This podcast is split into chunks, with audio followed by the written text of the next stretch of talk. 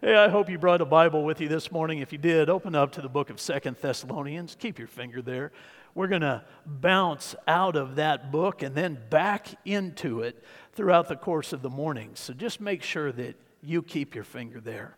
If you've been with us through this study and have been here the last week or two, you know that Paul has spent a lot of time in this book talking about prophecy, biblical prophecy, kind of thing that we're talking about in Sunday school. But he is about to make a very pointed shift. He is going to move from the prophetic into the practical. He did the same thing in his first letter to the Thessalonians, and he does it again in the second letter. He talks about the second coming of Christ, but then he teaches us how to live in light of it. And that's where we're headed this morning. We need to get there. When you study prophecy, you need to always get back to the practical. If you were here last week, you might remember me closing things out with a statement from Warren Wiersbe. This is that statement The purpose of prophecy is not to build a calendar, it is to build character. And that's part of the reason that we need to be extremely careful of anybody that would try to tell us a time or a day when Jesus is going to return. It isn't about the calendar, it's about our character. And when we understand that, we can quickly get to a place where we allow the second coming of Christ, our knowledge of it, our belief in it, what it does deep inside of us, we can allow it to shape certain things within us that become character issues, like these three.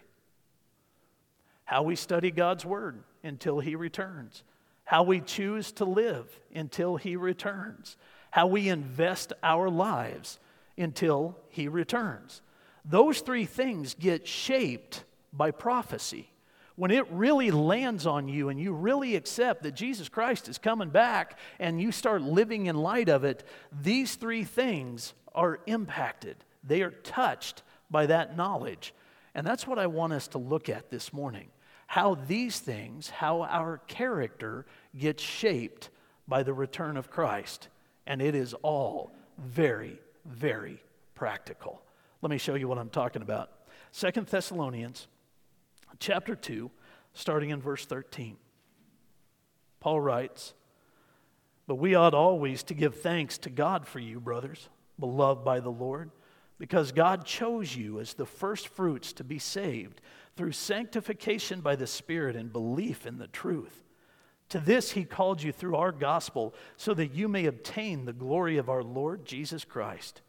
So then, brothers, stand firm and hold to the traditions that you were taught by us, either by our spoken word or by our letter. Now may our Lord Jesus Christ Himself and God our Father, who loved us and gave us eternal comfort and good hope through grace, comfort your heart and establish them in every good work and word.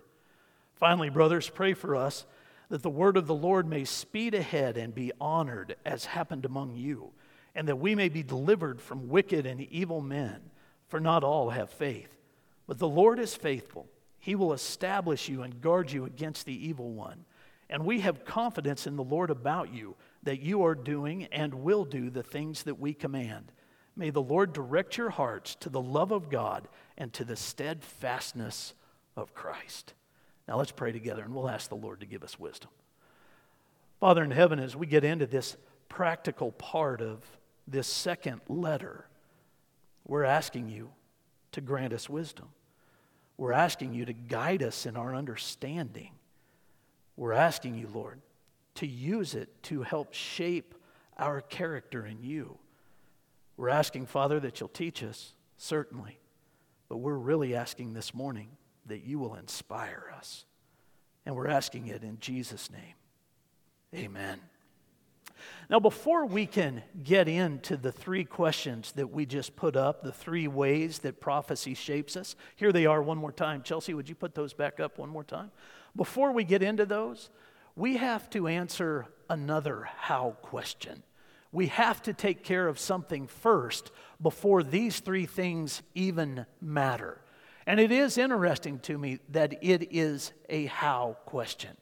I get asked this on a pretty regular basis. I know that Deanie does as well, and more than likely, our elders face it pretty regular. And if you have ever sat down with a non believer that is in pursuit of a saving faith, you've been asked some form of this question as well How does a person become a Christian? How does a walk with the Lord begin? Now, it isn't always asked in those exact words. It can take on a, a lot of different appearances. In fact, that question can be framed up in things like this How can I know God is real? How can I trust the Bible? How does faith work? How can I believe in God when I can't see Him? How does a person become a Christian? That's a variation of the same question. How does this walk with God begin?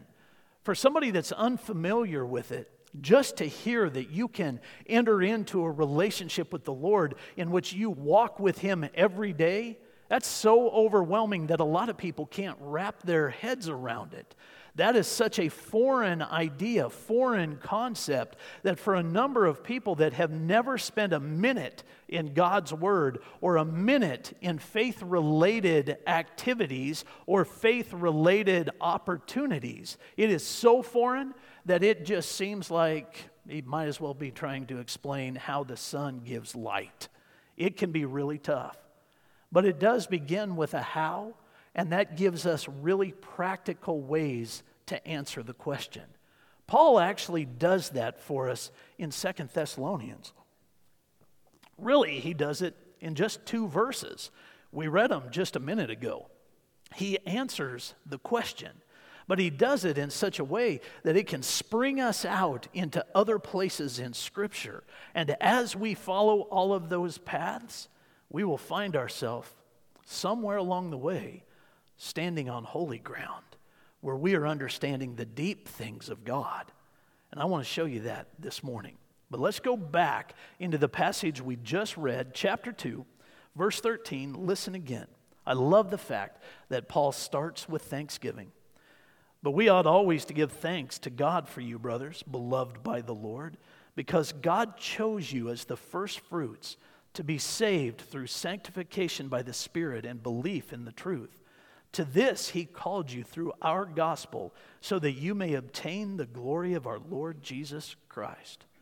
There it is. It, it's boiled down for us right there, beginning with the fact that Paul is talking to believers. So he says, I want to thank you for what, or thank God for what you have already obtained, the relationship that you already have. He's grateful for that among the believers. And among a group of believers, that really should be in our conversation on a pretty regular basis. We're bound together in Christ. Look what Jesus did for us. Isn't that the greatest gift we've ever received? Things along those lines. But once he gets through that, he peels away the layers of the onion to show us how salvation begins. Starting with this, it is necessary for us to understand that God loves us. He used these terms in Second Thessalonians beloved by God. God loves us. We have to understand that. Now, a lot of people are familiar with John chapter 3, verse 16, and we should be. It shows up everywhere from church to football games. John 3 16 is around us all the time. Even people that are not familiar with church and have never been in church have heard John 3 16. For God so loved the world that he gave his one and only Son, that whosoever believeth in him shall not perish, but have everlasting life. John 3 16. But are you familiar with John's deeper teaching on that wonderful passage? It's found in his first letter. 1 John chapter 4. Why don't you turn there with me? 1 John chapter 4. There's the Gospel of John, Matthew, Mark, Luke, and then John. And then there's the three letters of John near the end of the New Testament. So if you go to the book of Revelation, just start turning left, you'll run into those three letters. And we're going to go to the first one. 1 John chapter 4, starting in verse 7. John says, Beloved, let us love one another, for love is from God, and whoever loves has been born of God and knows God. Anyone who does not love does not know God, because God is love. In this, the love of God was made manifest among us, that God sent his only Son into the world so that we might live through him. In this is love, not that we have loved God, but that He loved us and sent His Son to be the propitiation for our sins. Beloved, if God so loved us, we also ought to love one another. No one has ever seen God. If we love one another, God abides in us, and His love is perfected in us. By this we know that we abide in Him and He in us, because He has given us of His Spirit. And we have seen and testified that the Father has sent his Son to be the Savior of the world. Whoever confesses that Jesus is the Son of God, God abides in him, and he in God. So we have come to know and to believe the love that God has for us. God is love, and whoever abides in love abides in God, and God abides in him.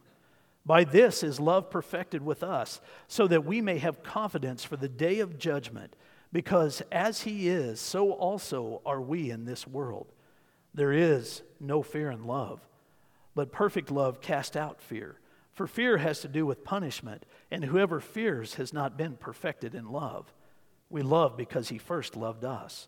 If anyone says, I love God and hates his brother, he is a liar. For he who does not love his brother whom he has seen cannot love God whom he has not seen.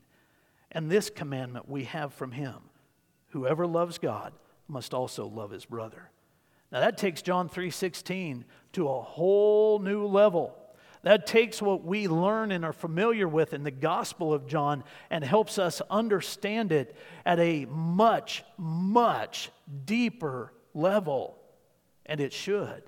Once we understand how deep God's love goes for us, then we are well on our way to understanding what a walk with God looks like.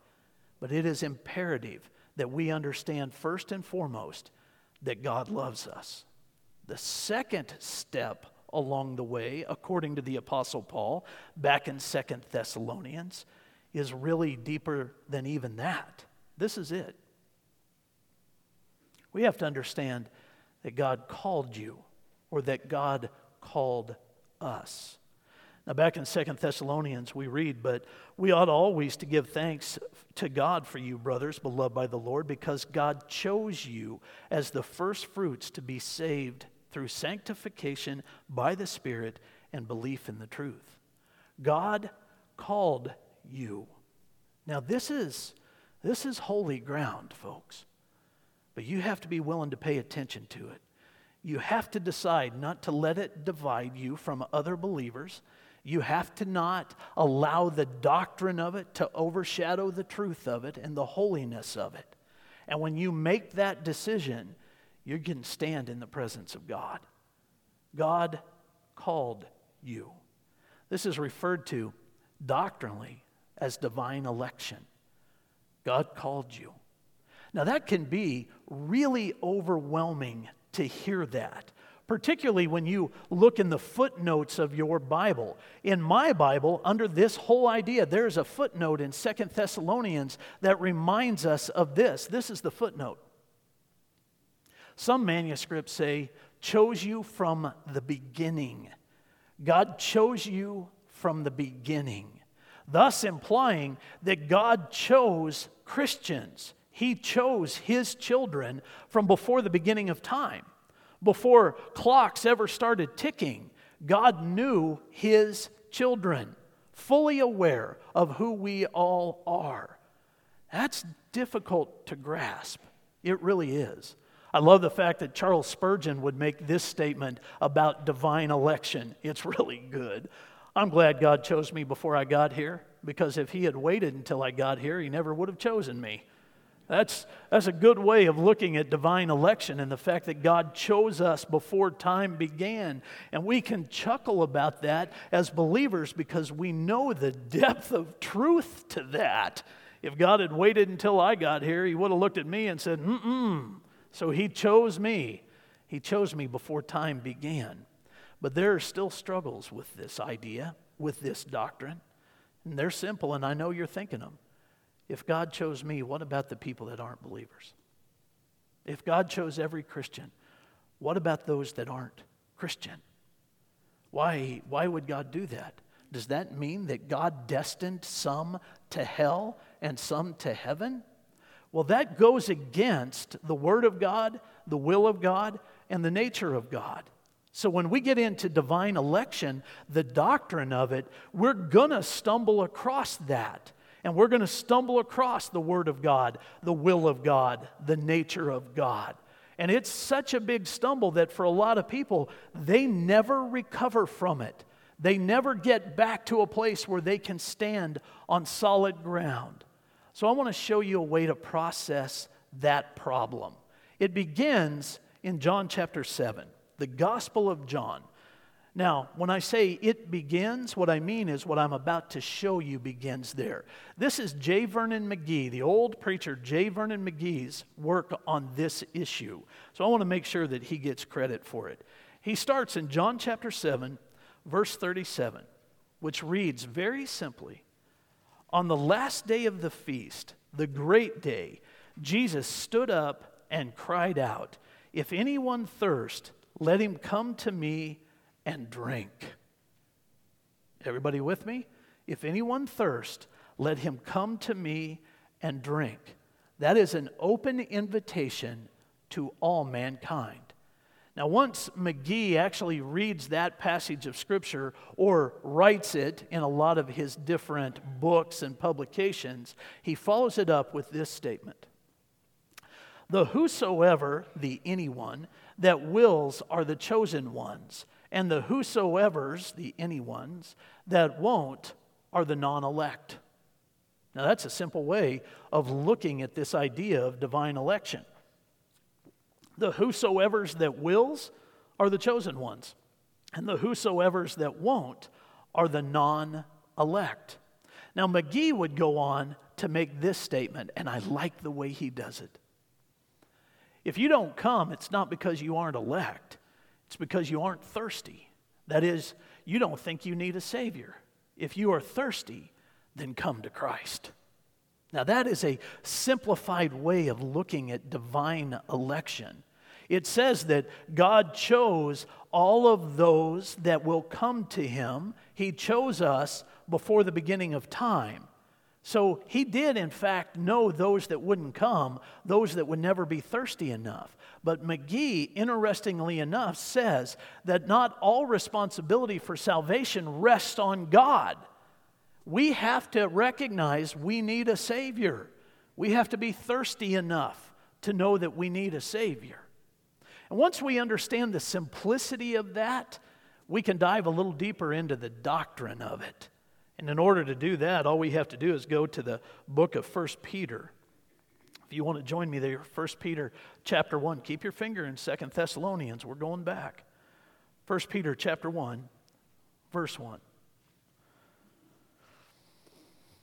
The Bible says, Peter, an apostle of Jesus Christ, to those who are elect exiles of the dispersion in Pontus, Galatia, Cappadocia, Asia, and Bithynia. Now that's the doctrine of divine election. To those who are elect, that's divine election. Verse 2, he says, according to the foreknowledge of God the Father and the sanctification of the Spirit, for obedience to Jesus Christ and for sprinkling with his blood, may grace and peace be multiplied to you. When you get into the doctrine of divine election, it's also been called predestination. When you get into the doctrine of it, you're going to discover that it requires the Trinity for divine election to work. It requires the foreknowledge of God the Father. It requires the sanctifying work of the Spirit, and we're going to come back to that in just a minute. And then it requires the sprinkling of Jesus' blood, the shedding of Jesus, the Son's blood. So we have the Father, the Spirit, and we have the Son and all three are necessary for divine election to take place. But right now, in this moment, we're talking about God the Father. And it's this word foreknowledge that helps us understand all of it. God knew those that would respond. God knew those that would respond. And He knew those that would reject. There is nothing hidden from the Lord. There is an open invitation given by Jesus. All those who are thirsty can come to me for a drink. Anybody can. And if we reject it, It isn't because God rejected us, it's because we aren't thirsty enough. That's where the rubber meets the road. That's the way it works. That's what J. Vernon McGee would say. That's where the rubber meets the road. So that's how divine election works. It requires God the Father, His foreknowledge, and the open invitation that He would give. And then He sends the Spirit to draw all men unto Him. And He sent His Son to make it possible divine election. That's God's responsibility. Ours is to respond. Ours is to respond. And we have to. If we leave it solely on God, we will fall short. We have to respond. You're not saved by works, you're saved by grace through faith, not by works, so that nobody can boast, Paul says, but you still have to respond. It's imperative. It is imperative, even in divine election. So now, once we understand that God called us, God loves us, and God called us, we get into the third part of this to answer the how question how a person begins a walk with Christ. Number three, you have to understand that God saved you.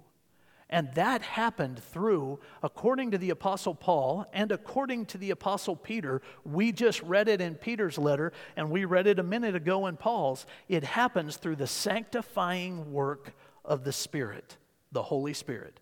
Listen again. But we ought always to give thanks to God for you, brothers, beloved by the Lord, because God chose you as the first fruits to be saved through sanctification by the Spirit now, there are two different uses for the word sanctification in the New Testament. The first one is the one we're most familiar with.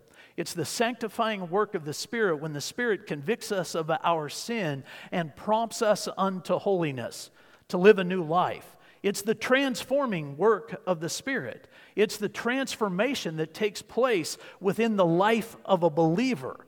The Holy Spirit is responsible for showing us our sin, to show us when we're on the wrong path, and to bring us back to the right path. That's the sanctifying work of the Spirit in the first regard. The second one, and this is the one that few people recognize, the sanctifying work of the Spirit in salvation is to carry the invitation from God to the non believer that they might respond to God's invitation unto salvation. It's the sanctifying work of the Spirit. He sets the table for that moment where we respond. That's the work of the Holy Spirit. If you've been around Libby Christian Church very long at all, you know that I was raised in a Christian home. I have wonderful, godly parents. My mother is in the presence of Jesus today, and my dad lives in Derby, Kansas wonderful Christian parents that I will be forever, literally forever grateful for the fact that they raised me in the things of God. They raised me in the church. Born on Tuesday, I was in church on Sunday. My dad was an elder in the church. My mom and dad served in all kinds of different capacities within the church. A lot of people ask, because my brother and I are both ministers, if our dad was a minister. No, he wasn't. He was an elder in the church, but he and my mom together loved God and loved the church enough that my brother and I both said, We, we want to invest at a great level with our lives in the kingdom of God. That's the heritage of godly parents. Parents, you remember that. You raise your children to love God and to love His church. You teach them to love both to love God and to love His church. And by the way, I'll be the first one to admit sometimes as they're growing up, that second one's not always easy. Sometimes you have to be the parent and say, No, you'll be in church. Here, I'm, I'm just going to get on a soapbox for a second. You can forgive me when I get off of it. But between now and when I get off of it, go ahead and be mad at me. One of the things that irritates me more than anything in the world is when parents of teenagers say, Well, it's my kid's choice whether they want to come to church or not. Here's my question Are you still the parent? Then it isn't their choice. So you tell them you will be in church and you teach them to love the church. Even when they don't want to, you teach them to love the church. Okay, now I'm going to get off my soapbox. Forgive me if I offended you. Forgive me if I offended you. Now I'm just going to move on. Even though I was raised that way, it was still necessary for me to make a decision for Christ, to recognize that I was thirsty and want to come to Him for the drink of salvation. And it happened at Prairie View Christian Service Camp along the Ninnescah River outside of Wichita, Kansas. I remember when the Spirit did it. He set the table for salvation there. We had an intern serving at our church, Wesleyan Christian Church, Wichita, Kansas. His name was Dirk Skates. Dirk was there with us, and, and he helped present things in such a way that I wanted to respond to the gospel. And Dirk baptized me before his internship was over. I, I can remember how the Holy Spirit set the stage. And I know that a lot of people sitting in this room that have responded that same way, not necessarily at a camp, but you remember that moment that you responded. When that happened, you were responding to the sanctifying work of the Spirit. That was the Holy Spirit carrying the Father's invitation to salvation. You opened it up and responded. You opened up and responded. I might say, for some folks, they've been given that invitation over and over and over again, and they just haven't responded. They didn't choose to come, they didn't see how thirsty they were, they didn't see their need for a Savior.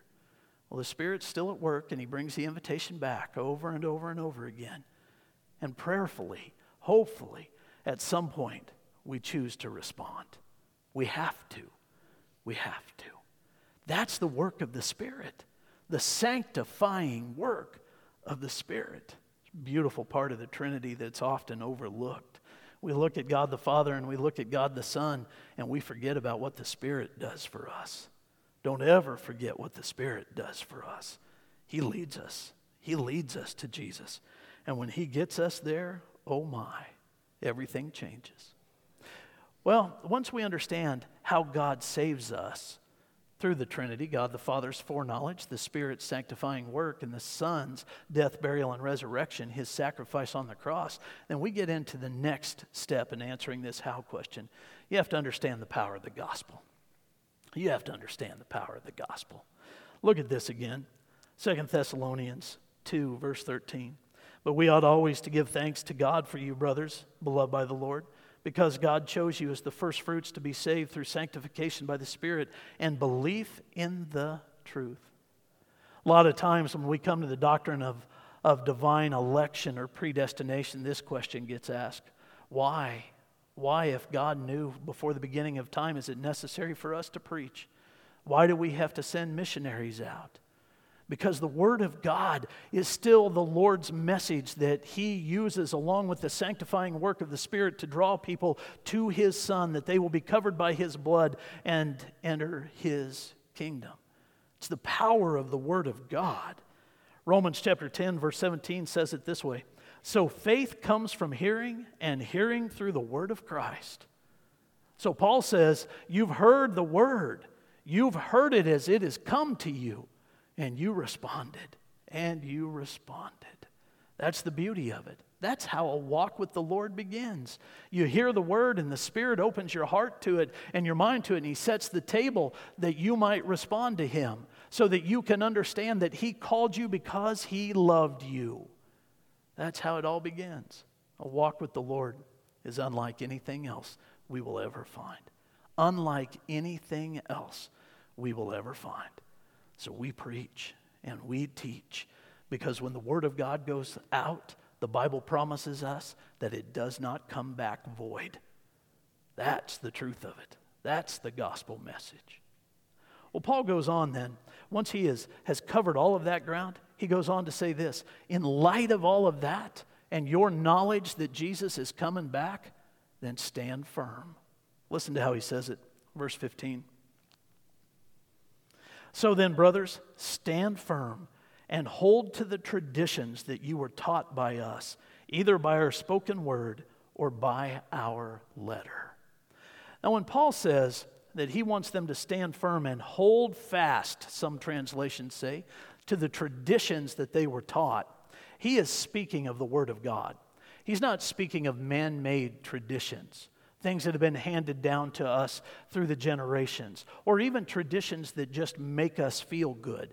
He's talking about holding fast to the Word of God, what they heard from Him in person or in His letters. Now, when Paul was writing to them, the Bible as we know it was just beginning to circulate. Prior to that, Even within Judaism, for the longest time, it was oral tradition that made sure that the Word of God was passed on. In the New Testament, the Word of God was the teaching of Jesus and the apostles. People would hear it from their mouths, and then they would spread that message out.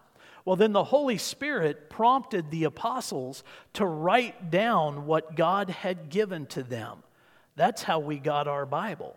The letters that Paul's talking about, even to the church in Thessalonica, it's contained in our Bible. We got that because God prompted them to write it. Here's the way it works 2 Timothy chapter 3, verse 16 says, All scripture is breathed out by God and profitable for teaching, for reproof, for correction, and for training in righteousness that's how we got it.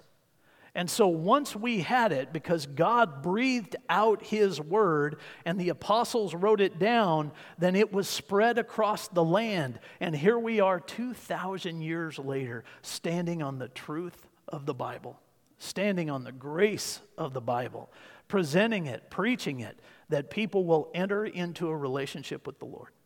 That's, that's how we got it. It's pretty cool.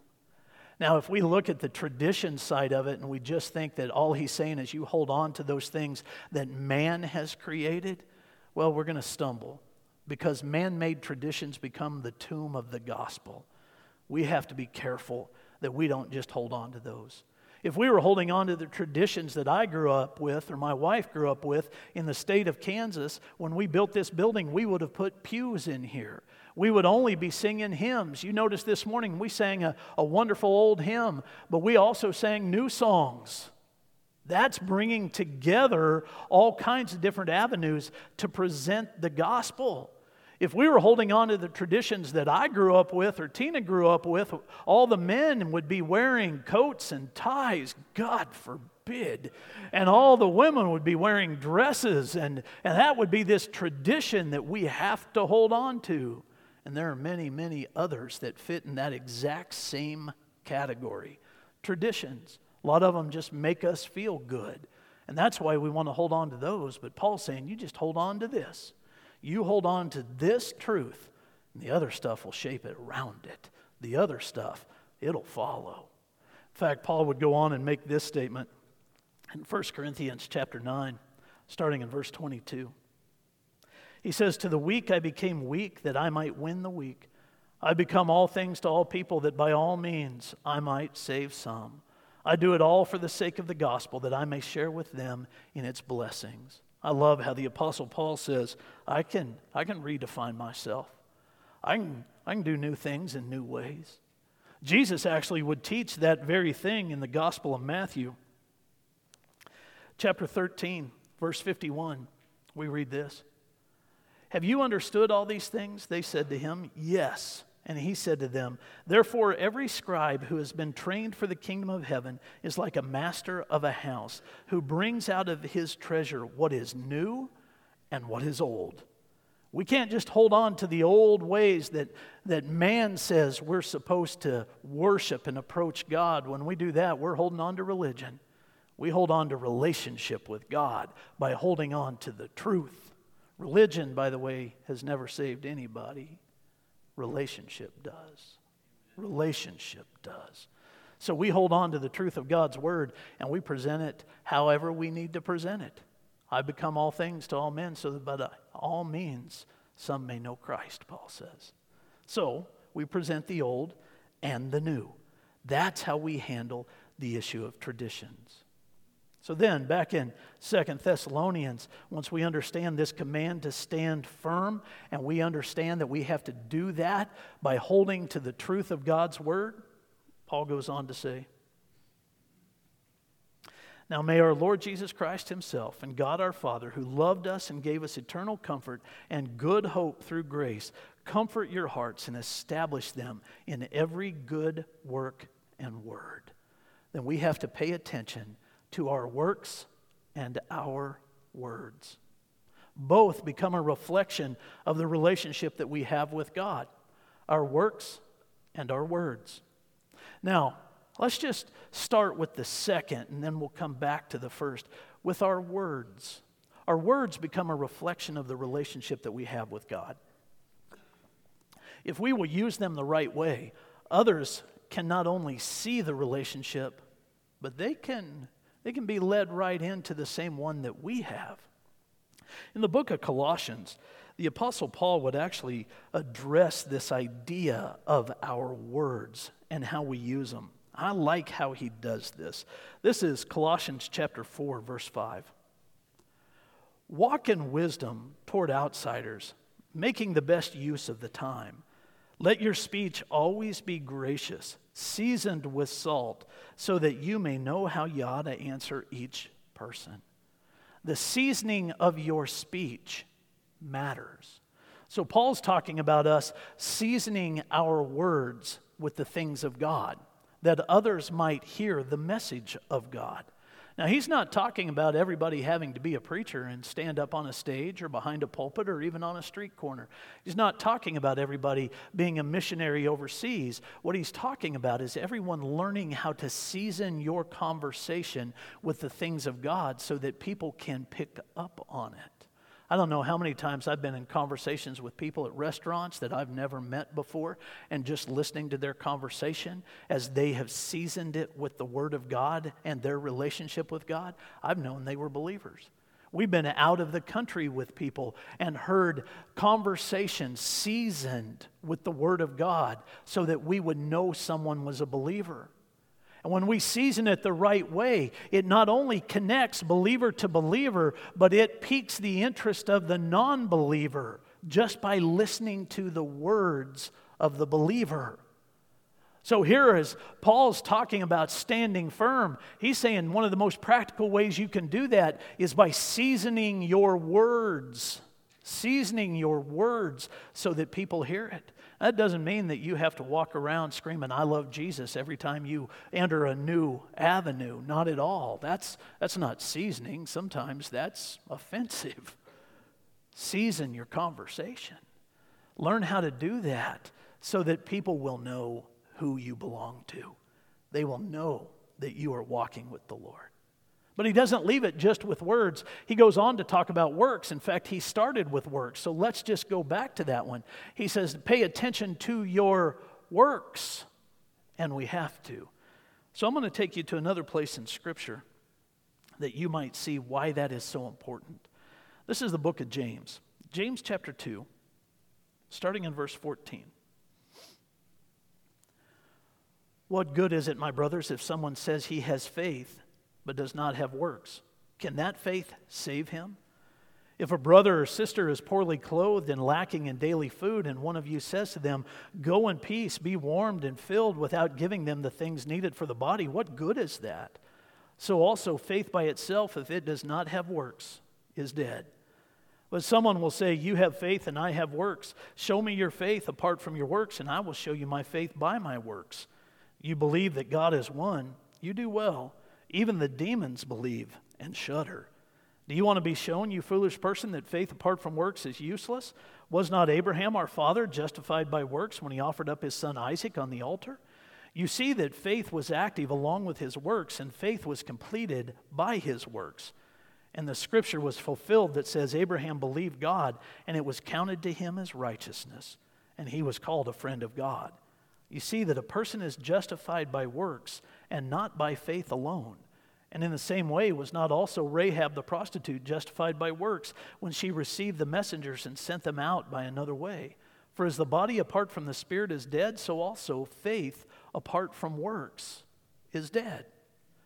So we have to make sure that we are reflecting Christ in our words and our works. And when it comes down to works, understanding that works will never save you, but they become a reflection of your saved relationship with God, we can boil it down simply like this you got to do something with your faith. You got to do something with your faith.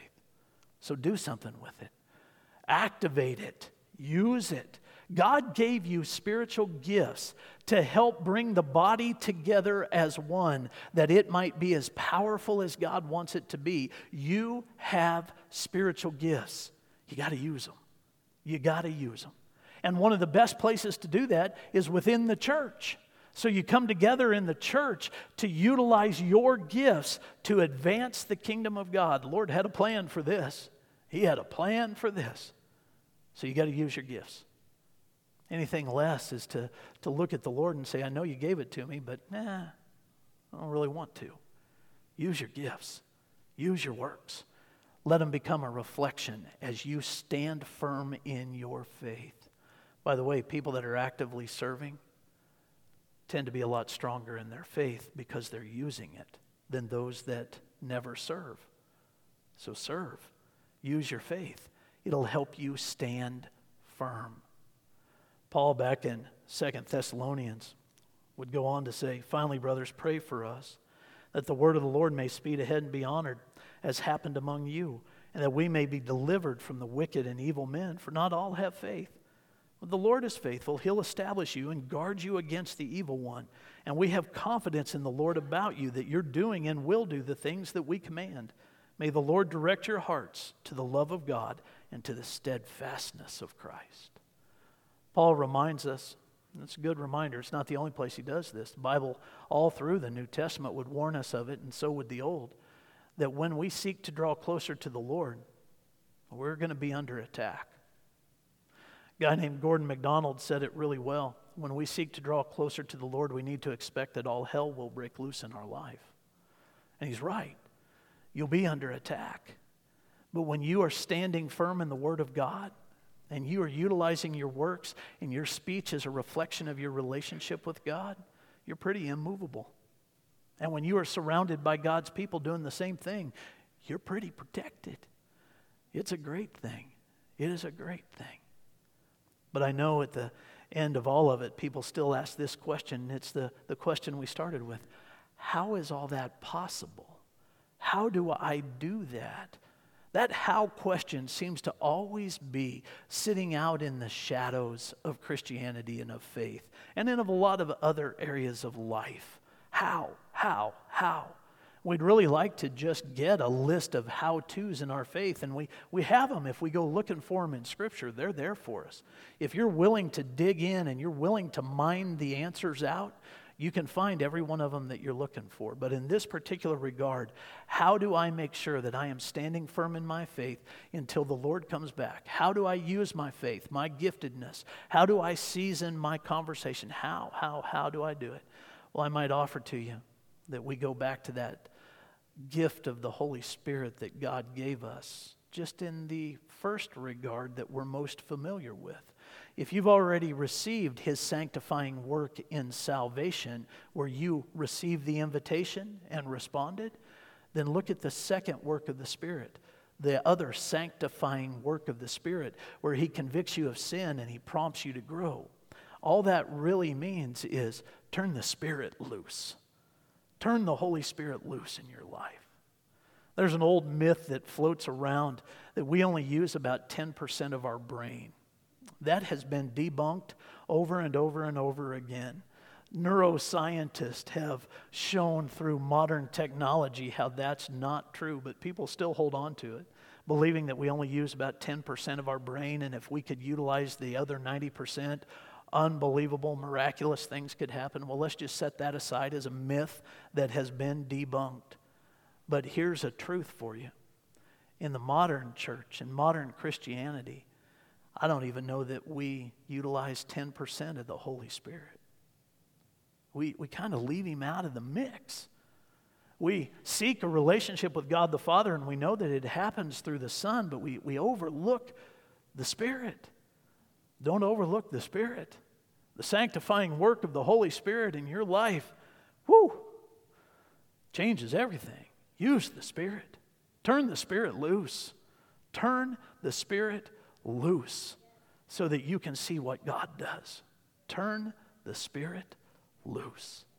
And if you don't know how, man, you get into the Bible and look at what the Holy Spirit did. You do your own personal study in the New Testament about the Holy Spirit. Look at what the Spirit does. Get in there, take a look, and turn the Spirit loose. See what happens.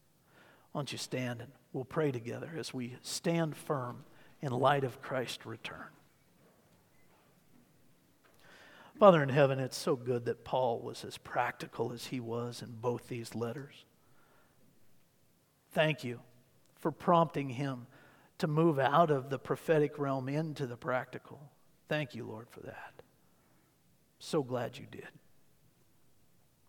And Father, as, as we look at the practical aspects of our faith, we can see things that we excel at and we can see things that we need to work at. That's true for every one of us. But as we see both, Lord, we need to see your Spirit. So I pray you'll open the eyes of our heart that we might, so we can rely on Him and trust Him. For some, that means they need to respond to His work in salvation. And for others, it's in transformation and growth. And Father, for still others, it's for the sustaining power of the Spirit. Whatever our need is, I pray that we'll respond. We already know you'll be faithful. So I pray we'll respond. Lord, right now, I'm praying for those that want to begin a walk with you. I pray they'll respond. I'm asking it in Jesus' name. Amen.